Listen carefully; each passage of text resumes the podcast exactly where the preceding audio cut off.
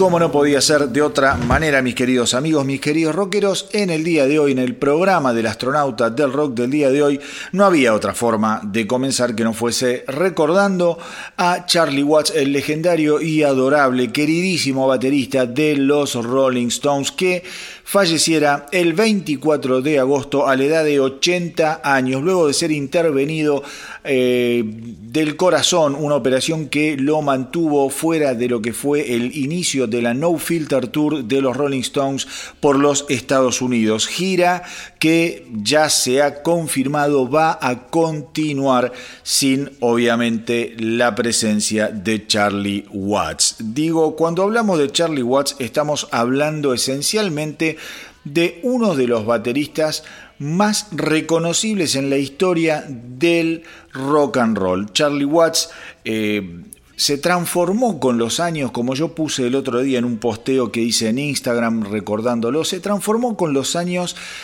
en ese viejito que tocaba esa batería que parecía de juguete y que tan solo con eso le sobraba, le alcanzaba para hacer vibrar y mantener en ritmo, en tempo, a 60.000 personas cada noche que él se subía al escenario. Yo recordaba también en ese escrito que cada una de las veces que yo tuve la suerte, el honor de ver a los Rolling Stones aquí tocando en la Argentina, Vi un Charlie Watts emocionado y con los ojos llenos de lágrimas al escuchar rugir las gargantas de todos los fanáticos que estábamos ahí al ritmo de ole, ole, ole, Charlie, Charlie. El tipo se volvía loco. No podía creer que acá en Argentina fuese tan adorado. Supongo que en el resto del mundo habrá sucedido lo mismo, aunque también hay que tener en cuenta que los Rolling Stones tocaron, desembarcaron por primera vez en la Argentina recién en los años 90, con lo cual la ansiedad de todos aquellos que adoramos y que queremos a los Rolling Stones era tremenda. Y ver a Charlie Watts fue realmente algo muy pero muy importante. Importante porque siempre Charlie Watts estuvo como a la saga de las otras tres bestias. Hablemos de Ron Wood, hablemos de Mick Jagger y de Keith Richards. Esos tipos a los que los reflectores lo siguen por todo el mundo, hagan lo que hagan. Si salen a caminar, lo siguen. Si van a alguna presentación, alguna entrega de premios, lo siguen. En el escenario, ni te cuento. Siempre se llevan todas las luces. Y Charlie Watts, a su manera, a su manera tímida, a su manera humilde, también con el tiempo se terminó convirtiendo en un personaje, como decía al principio, adorado, un ser realmente adorado por la muchachada rolinguera. Como les decía eh, anteriormente, falleció a los 80 años. Eh, aparentemente, bueno, salió de la operación, pero a los días, a las semanas, no resistió. Eh, digamos, la convalecencia, el periodo de convalecencia y de recuperación. Después no hubo demasiados detalles sobre qué fue lo que tenía realmente ni por qué falleció realmente, cosas que quizás se sepan en algún momento o no, y la verdad que no importa. La verdad que no importa porque cuando se va un tipo así lo que realmente duele es la ausencia, lo que realmente interesa es... Eh, la sorpresa de saber que ya no lo vamos a tener más entre nosotros y que vamos a privarnos de poder escucharlo, de poder verlo. Después el cómo se murió, por qué se murió. Tenía 80 años y es lógico que se nos empiecen a morir nuestros ídolos. El otro día, mi querido amigo Charlie, cuando hablábamos eh, de la muerte de Charlie Watts, me dijo algo que realmente me conmovió y que tiene razón. Me dice, mira Manolo, se nos están muriendo los tipos que nos hicieron creer que eran inmortales. Y la verdad es que no encontré mejor definición que esa y por eso la quería compartir con ustedes. Pensemos eh, que Charlie Watts nació en 1941, el 2 de junio de 1941 y que está en los Rolling Stones en todos sus discos, absolutamente todos sus discos y todos los simples. En 1962 Charlie Watts fue cuando conoció eh, a sus compañeros de los Rolling Stones, a Mick Jagger, eh, a Keith Richards, a Brian Jones y a Jan Stu Stewart, eh, quienes formaban parte de todo lo que era la movida londinense de los 60, algo que venimos hablando con Marcelo, con Charlie, en estos especiales que estamos haciendo semanas eh, por medio, más o menos, o cada tres semanas, sobre distintas agrupaciones. Lo importante que fueron los 60 en cuanto a lo que fue eh, el periodo germinal del rock and roll, cuando toda una juventud que había descubierto que tenía ahora una nueva herramienta, un nuevo medio para comunicarse, un nuevo medio para gritar sus verdades, para cantárselas al mundo, como toda esa movida de bares, toda esa movida de gigs que tenían, se transformó realmente en un punto fundacional de lo que vendría después que simple y llanamente eh, es la historia del rock and roll que hoy todavía seguimos disfrutando. Había, eh, como les digo yo, epicentros, ¿no?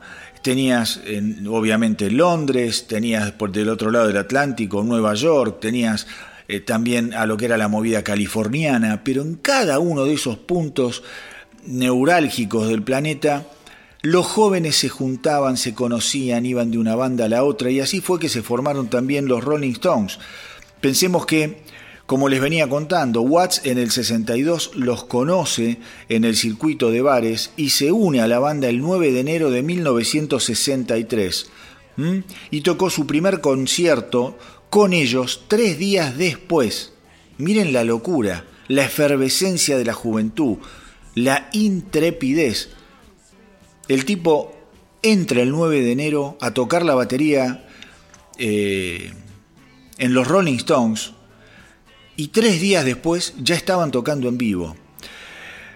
Lo increíble de Charlie Watts, que siempre se comentaba y que él mismo lo decía, es que él realmente contribuyó a lo que fue la historia y el legado de los Rolling Stones, sin dudas entre los, qué sé yo, dos más importantes de toda la historia del rock, la otra serían los Beatles, y pone en el número uno a quien más te guste y en el número dos a, al que menos te guste. Pero son las dos bandas que a mi criterio indiscutiblemente iniciaron esta fogata esta bonfire que todavía está ardiendo, a veces con un poquito más de intensidad, a veces con un poquito menos, pero que el rock sigue estando acá gracias a lo que hicieron los Rolling Stones y los Beatles, no tengan ninguna duda. Sin embargo, como les venía diciendo, Charlie Watts siempre decía que a pesar de él saber y ser consciente de la contribución gigantesca que tenía su aporte en una de las bandas más importantes de la historia del rock and roll, lo de él no eran eh, esos ritmos, lo del no era tanto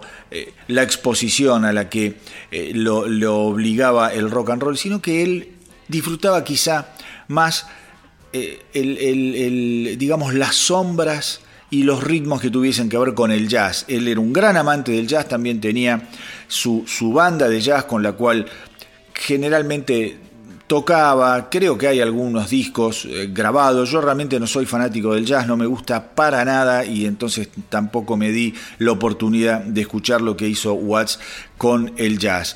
Pero más allá de eso, ya les digo, una pérdida espantosa, una noticia que a uno no le gusta nunca dar.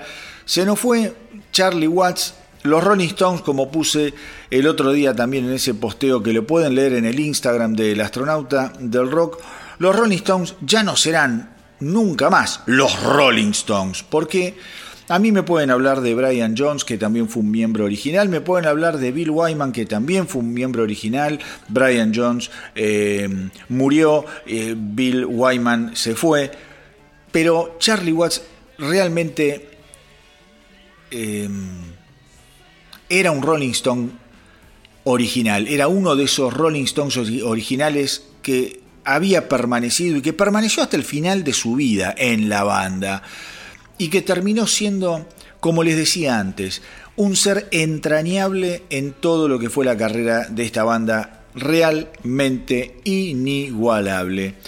Los músicos del mundo entero lo han recordado, lo han puesto en lo más alto de aquellos bateros iniciáticos junto a Ringo Starr, a Kate Moon, a Neil Peart, a John Bohan, digo a todos esos bateristas que algunos más técnicos, otros no, no tanto, quizá Charlie Watts no era el baterista más técnico de todos, pero que sin dudas marcaron una época y en las bandas que estuvieron dejaron un rastro indeleble y que nos va a acompañar gracias a sus discos. Como yo digo, los músicos tienen esa suerte. En algún punto se transforman en seres inmortales a raíz de su obra.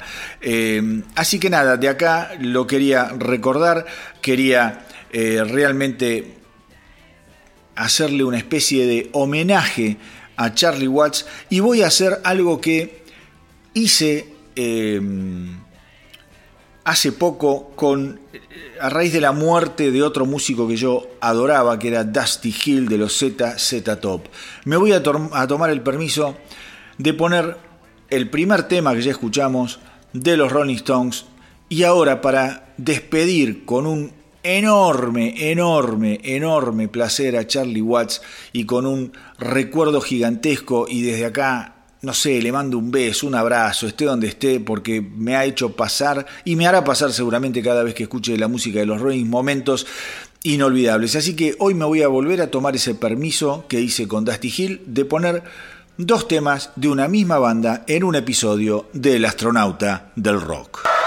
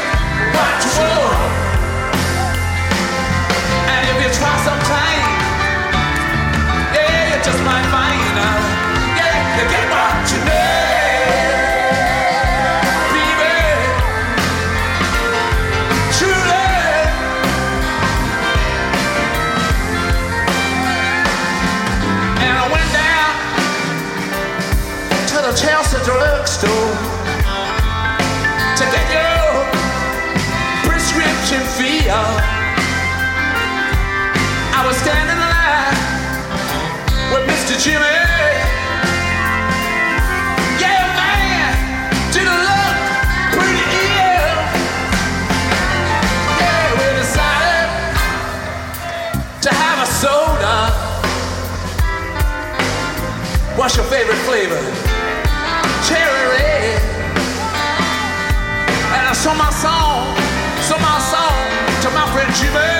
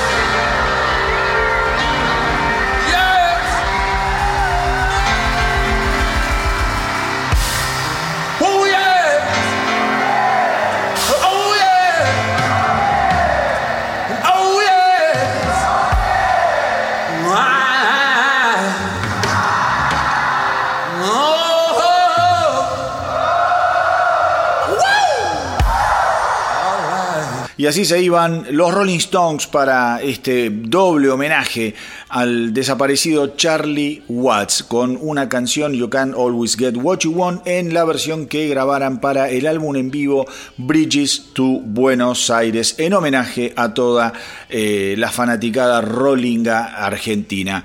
Eh, en otro orden de cosas y ya para dejar el tema Charlie Watts eh, de lado, vamos a empezar formalmente también con lo que es un episodio del astronauta del rock que les aseguro está repleto, repleto de novedades. Tengan en cuenta que la semana pasada estuvimos grabando y, poniendo al aire el especial de Judas Priest, un especial eh, que para aquellos que son fanáticos de la banda es imprescindible y para aquellos que no conocen mucho la historia de Judas Priest les aseguro que también. Un episodio de tres horas en donde Marcelo, Charlie y yo, como hacemos usualmente, agarramos dos temas cada uno de cada uno de los discos de la discografía de eh, una banda y comenzamos a tirarlo sobre la mesa, a charlar y a tirar muchísimo, pero muchísima información sobre la banda en cuestión. La semana pasada, como les acabo de decir, se trató de un especial de Judas Priest.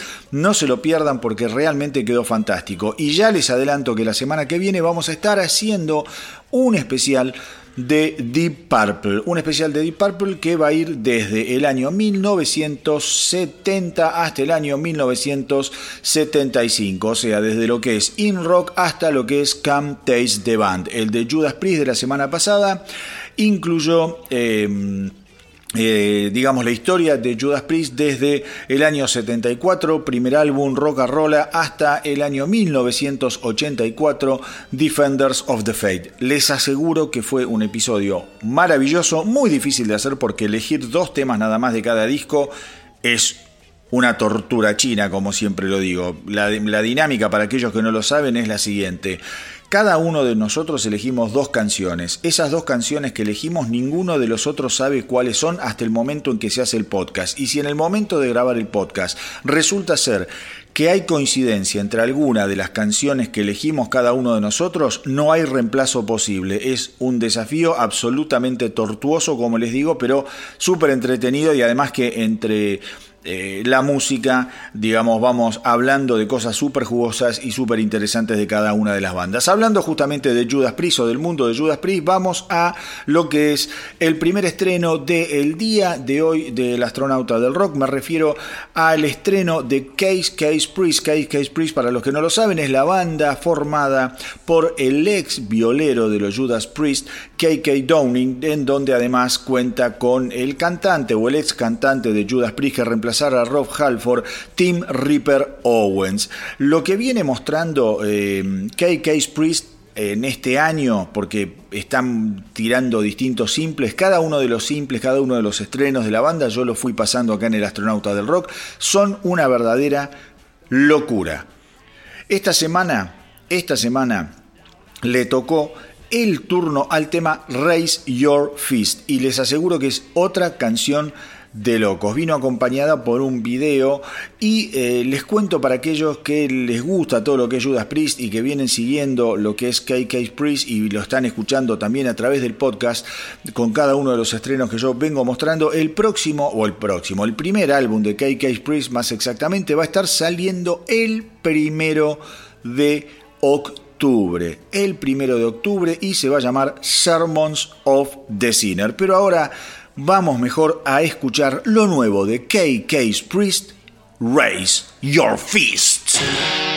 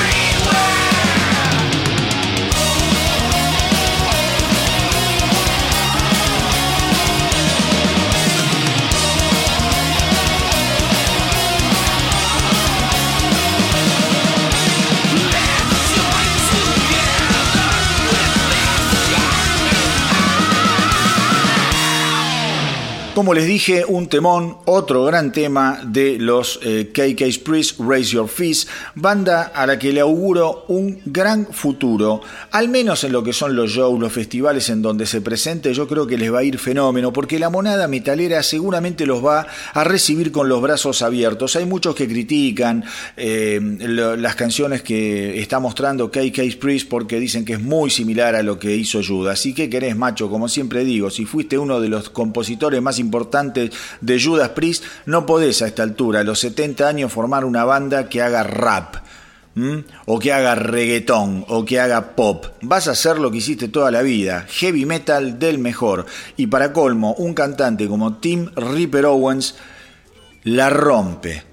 La rompe. La verdad es que yo estoy súper, súper entusiasmado con lo que va a venir de KK's Priest y seguramente voy a hacer la semana eh, o, eh, o ahí nomás de cuando salga el disco Sermon of the Sinners, voy a hacer un episodio especial degustando canción con, eh, por canción, una a una con cada uno de ustedes y dando mi opinión y quizá esté acompañado por algún loco amigo que también vaya dando su opinión sobre lo que eh, va a ser una de las ediciones de metal más importantes del año. Lo único que espero es que KK Downing deje de romper las pelotas y de quejarse de sus ex compañeros de banda como una vieja de barrio envidiosa y resentida, que hable a través de su música que por lo que se ve tiene mucho, pero muchísimo para decir. A ver, y los que siguen el podcast recordarán que estuvimos escuchando lo nuevo de Iron Maiden, el tema de Writing on the Wall, que formará parte de su próximo trabajo, el muy esperado Senjetsu, a editarse el día 3 de septiembre, día en el que además cumplo años y en el que espero algunos de ustedes, malditos bastardos, me mande un mail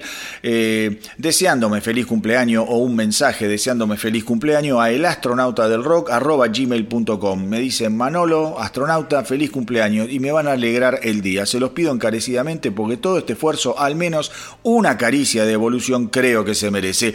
A ver, la legendaria banda, los Iron Maiden, eh, siguen adelantando eh, material de lo que es, eh, como les dije, Senjetsu. Eh, ya escuchamos The Writing on the Wall y ahora le tocó el turno hace unos días a un nuevo tema que se llama Stratego, una canción que viene bien en la tradición maideniana, con esa cabalgata tan pero tan característica que hace delirar a todo fanático del heavy metal. Senjetsu iba a ser editado hace algún tiempo, sin embargo, como todo lo demás en este mundo, el estreno debió ser recalculado en función de la evolución de la pandemia ocasi- ocasionada por el puto coronavirus. Pero obviamente ese bicho insignificante jamás podrá ser una verdadera amenaza para el monstruoso Eddie y sus compañeros en el campo de batalla. Vamos con Iron Maiden y Stratego.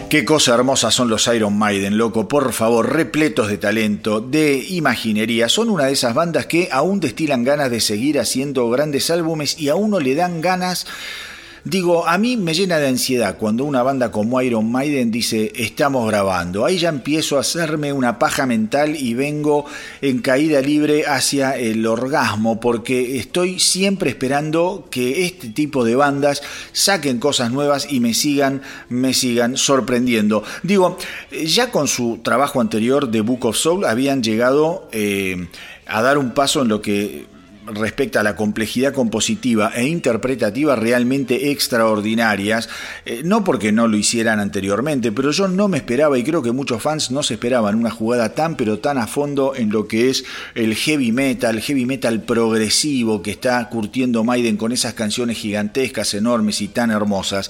La verdad es que yo creo que Senjetsu eh, con el tiempo también va a llegar a, a formar parte de lo más importante de esta época de Iron Maiden, porque me parece que Senjetsu va a tener va a tener también algo de, de The Book of Souls, temas eh, largos, temas eh, bien intensos, temas que van a requerir de una escucha muy pero muy atenta por parte de todos los fanáticos de Maiden y del heavy metal.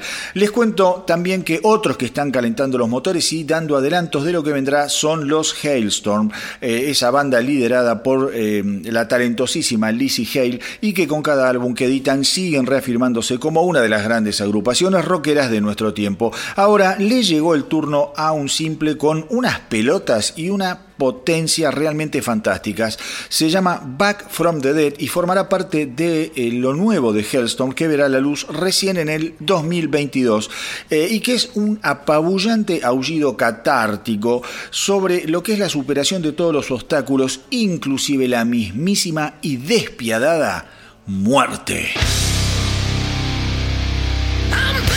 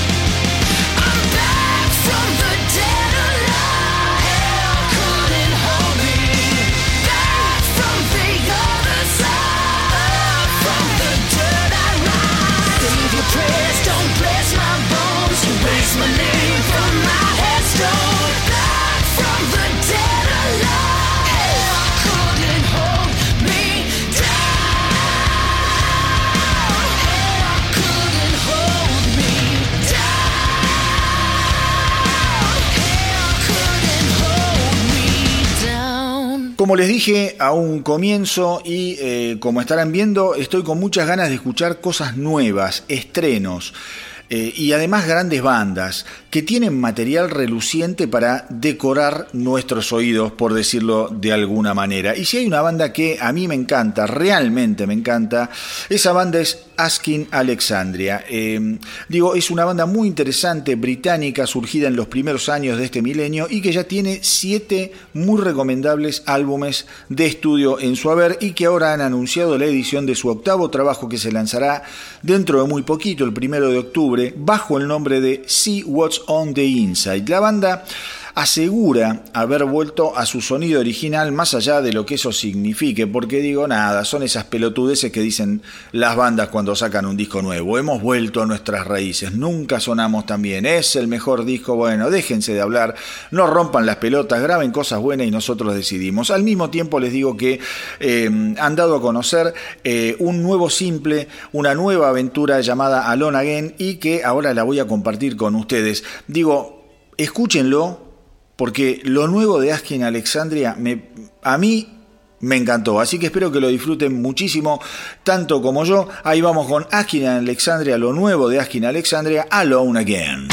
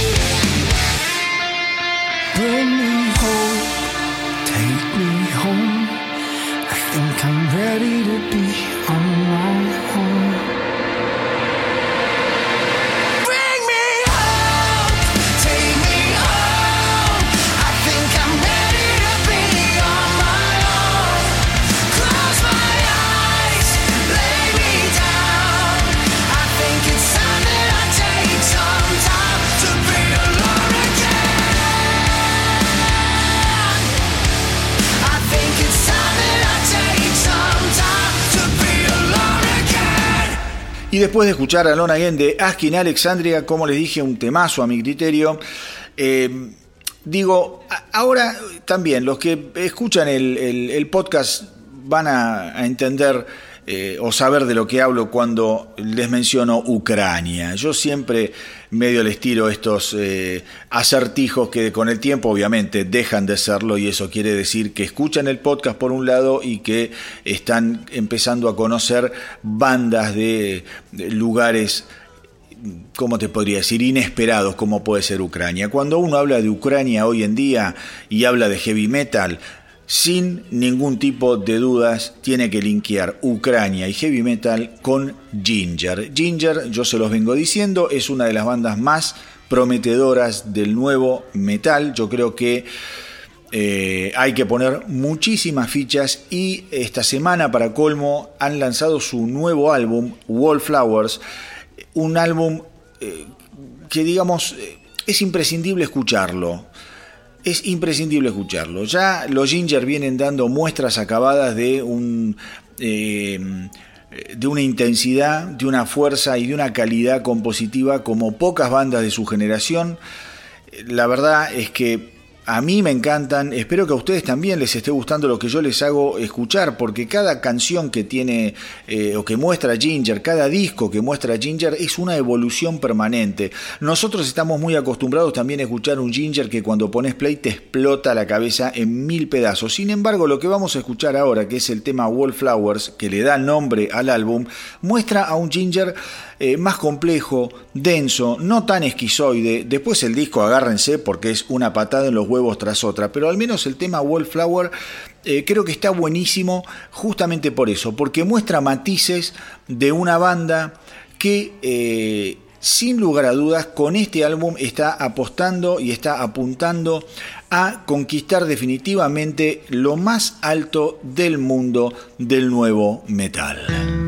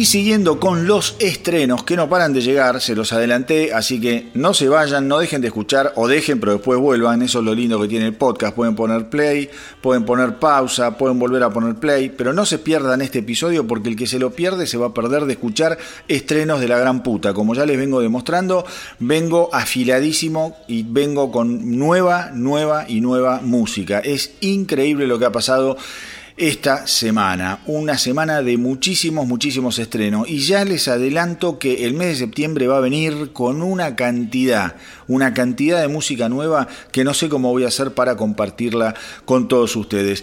Eh, como les decía, en estos días también hemos conocido lo nuevo, lo nuevo y muy esperado de Exodus, de los trayeros de Exodus, que van a lanzar el 19 de noviembre Persona Non Grata, su nuevo álbum a través de ese sello maravilloso de metal que se llama Nuclear Blast Records.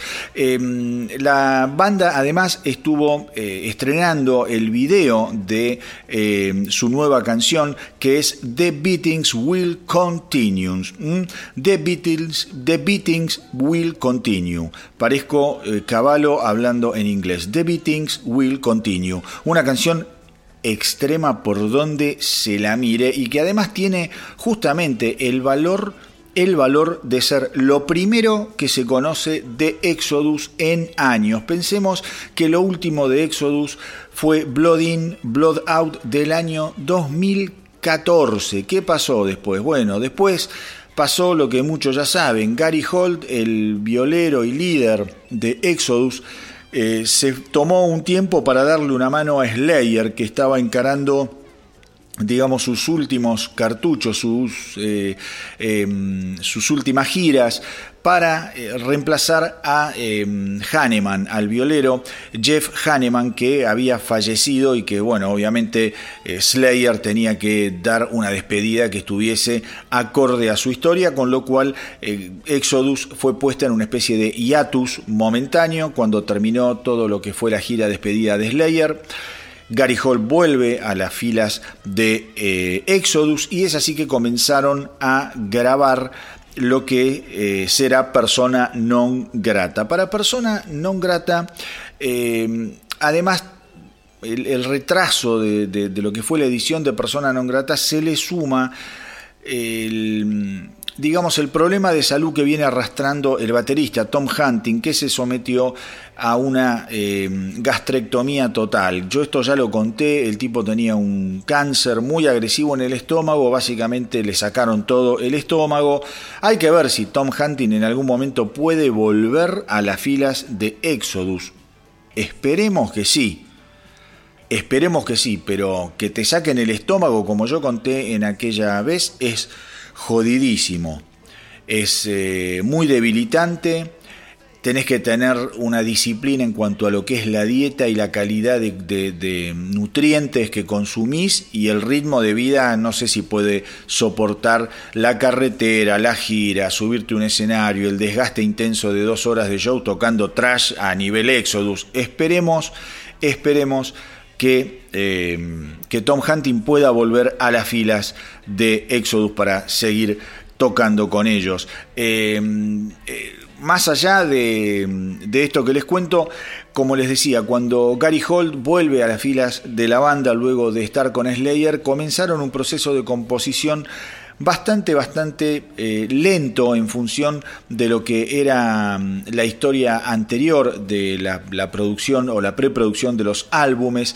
Creo que la banda también tuvo que acondicionarse, volver a encontrar sus formas y de a poco le fueron dando cabida a estas nuevas canciones que van a formar eh, Persona Non Grata que se va a editar como yo les dije el 19 de noviembre. Así que si les parece, eh, siéntense, ajustense pero muy bien los cinturones porque ahora vamos a escuchar lo nuevo y tan esperado de Exodus, The Beatings Will Continue.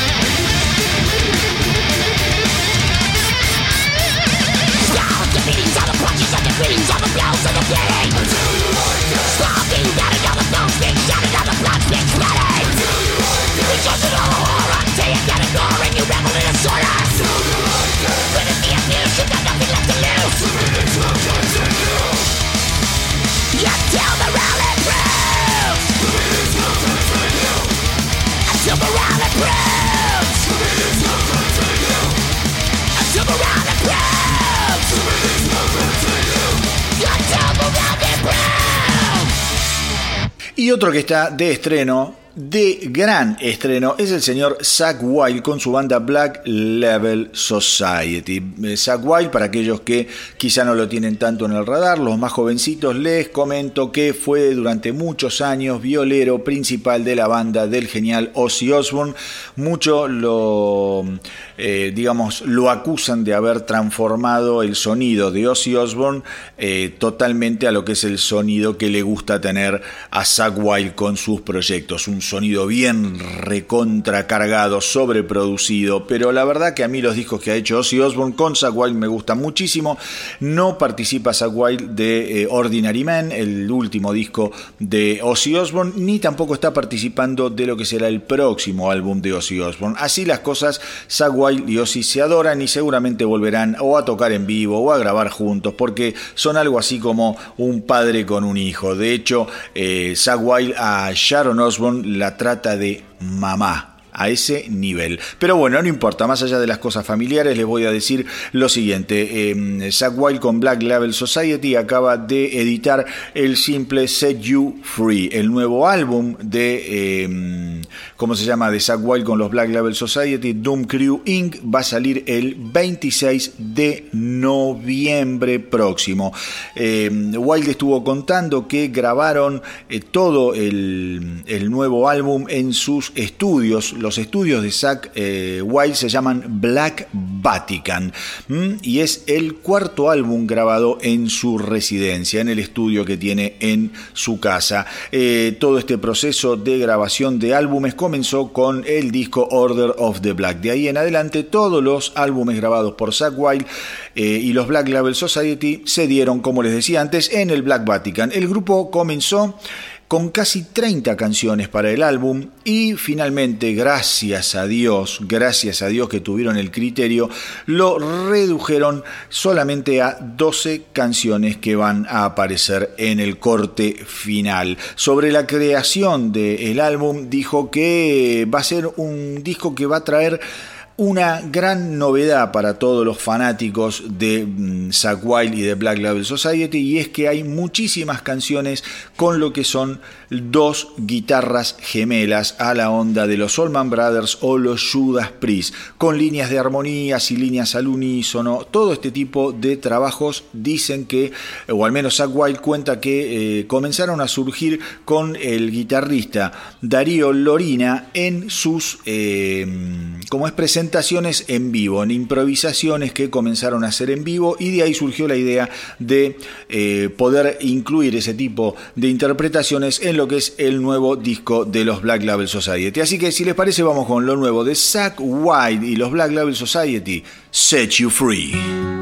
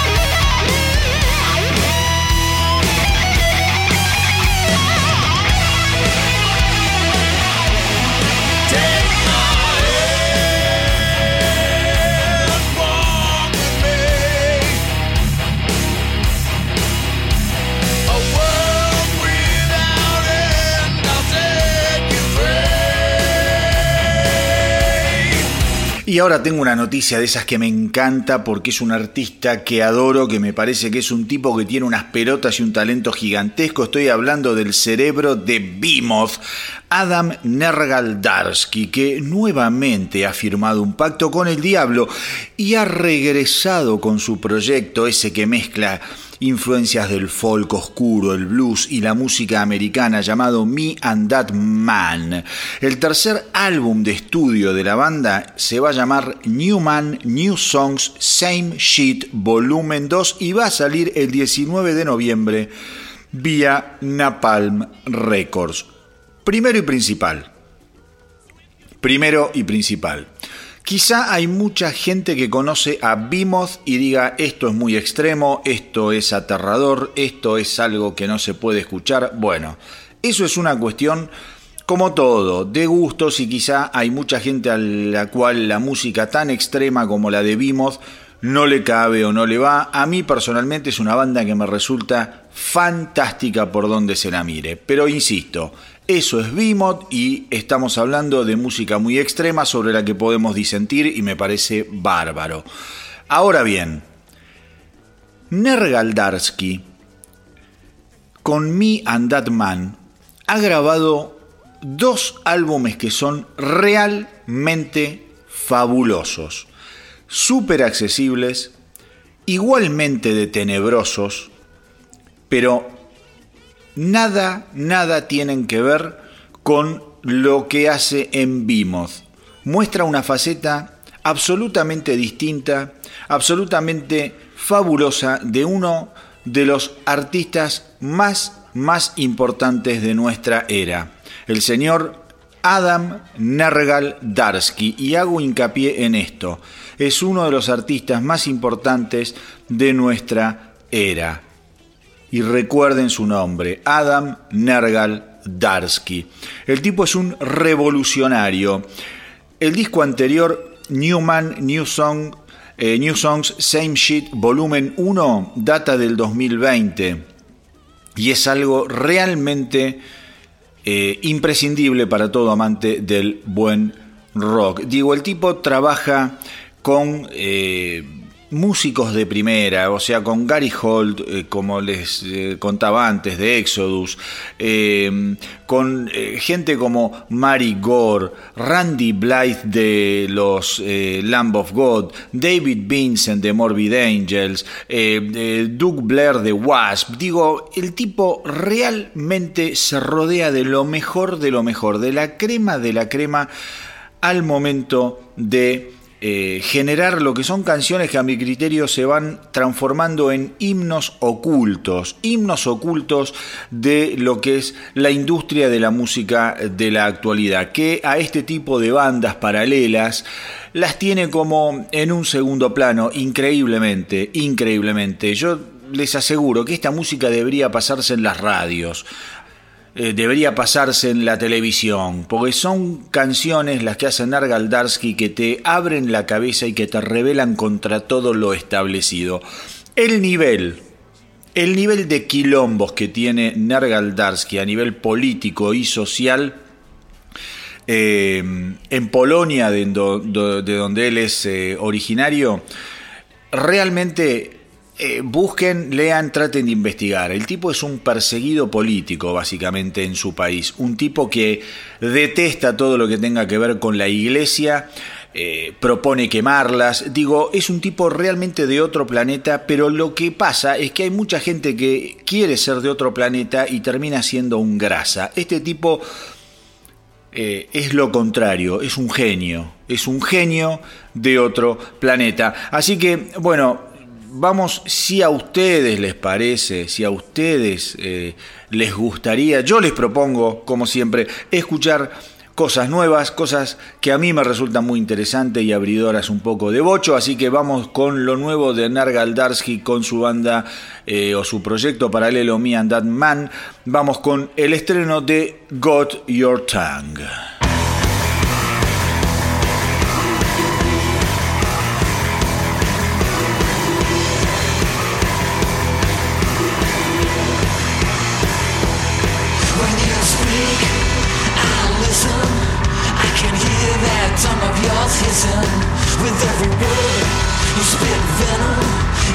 Tell if it's hell or heaven. And with your words,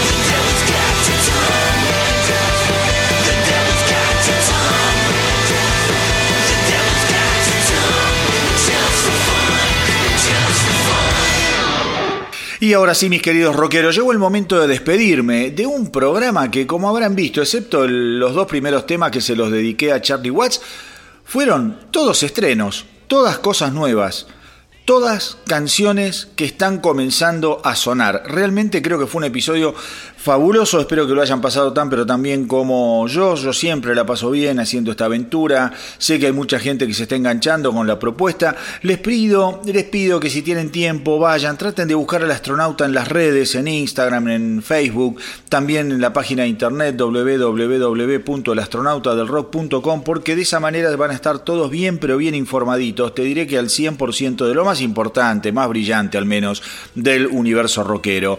Eh, pero como siempre, antes de despedirme tengo una yapita de último momento y esta semana voy a irme con otro estreno, con el último estreno de un programa eh, absolutamente fabuloso, repleto de propuestas nuevas, como les dije hace unos segundos. En este caso me voy a estar despidiendo con It's Killing Time, Baby, lo nuevo de Butcher's Baby, esa, esa banda, esa banda eh, liderada por dos diosas que son Carla Harvey y Heidi Shepard.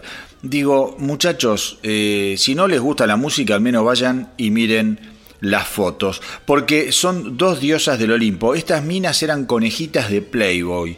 Así que eh, tengan en cuenta que cuando escuchen lo que van a escuchar, esas voces que van a escuchar ahora, esas tremendas voces que van a escuchar ahora salen del cuerpo de los tallados cuerpos de estas dos maravillosas mujeres. Con solo imaginarme cómo sonarán los orgasmos de estas dos ex conejitas de Playboy devenidas en cantantes de metal, la cabeza me explota en mil pedazos. Y ahora, como siempre, les digo, hagan correr la voz para que nuestra tripulación no pare de crecer de mi parte. Nada más, creo que hoy fue demasiado, fue mucho nuevo, así que hay que digerirlo. Es un programa para escucharlo dos veces. Espero que pasen una muy linda semana. Recuerden que el próximo programa será un especial sobre Deep Purple, que va a ir desde el año 1970 hasta el año 1976, o sea, desde los discos, eh, desde el disco In Rock hasta el álbum Come Taste the Band, una época gloriosa de una de las bandas más importantes y emblemáticas de la historia del rock and roll. Va a estar buenísimo, buenísimo para chuparse los dedos. Gracias por estar ahí. Cuídense mucho y que viva el rock.